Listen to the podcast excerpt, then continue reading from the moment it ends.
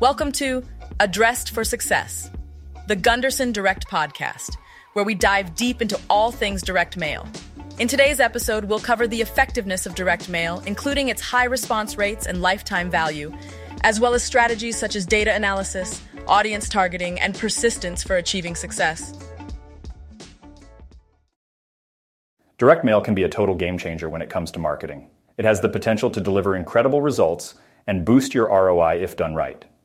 Picture it as the superhero of marketing channels, swooping in with its powerful impact. According to a report by the Data and Marketing Association, D M A, direct mail response rates can soar as high as five point three percent for house lists. Now that's some serious firepower. But here's the thing. Just like any superhero, direct mail isn't invincible. Sometimes your campaign may fall short of expectations, but fear not. This is all part of the learning process. It's important to embrace a testing mentality and keep going, even when the going gets tough.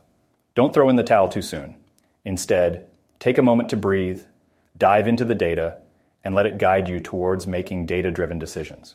You see, direct mail may not be as trendy as some of the newer marketing channels, but it's a classic for a reason.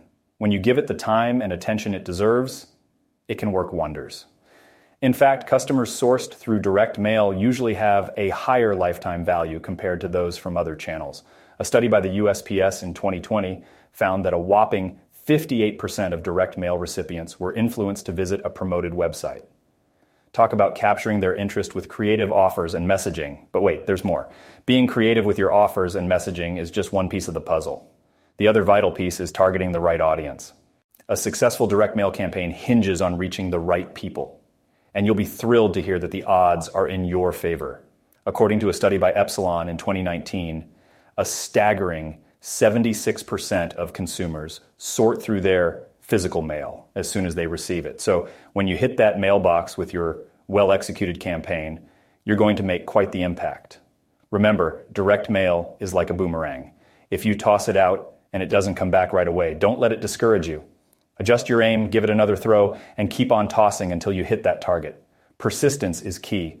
Combined with creativity and a willingness to learn, direct mail can become a powerful tool for any business. So as you continue to test and refine your campaigns, buckle up for a growth in your R O I. Direct mail may be a tried and true marketing channel, but it still holds the potential to surprise you. Embrace it and watch as it unleashes its full potential on your business.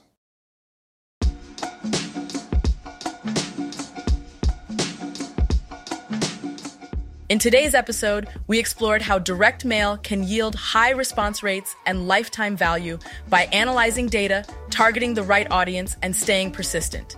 Thanks for tuning in, and don't forget to subscribe for more valuable insights in the future.